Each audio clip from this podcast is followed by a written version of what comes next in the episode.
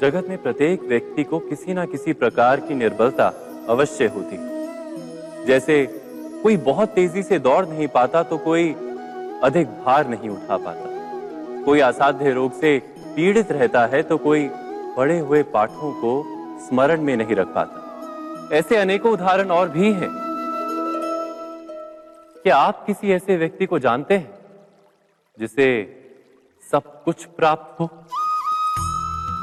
और हम जीवन की उस एक निर्बलता को जीवन का केंद्र मानकर जीते हैं। इस कारणवश हृदय में दुख और असंतोष रहता है सदा।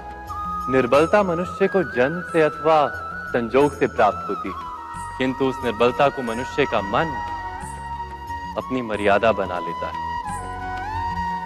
किंतु कुछ व्यक्ति ऐसे भी होते हैं जो अपने पुरुषार्थ और श्रम से उस निर्बलता को पराजित कर देते हैं। क्या भेद है उनमें और अन्य लोगों में?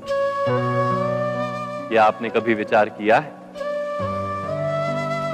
सरल सा उत्तर है इसका, जो व्यक्ति निर्बलता से पराजित नहीं होता, जो पुरुषार्थ करने का साहस रखता है हृदय में, वो निर्बलता को पार कर जाता है।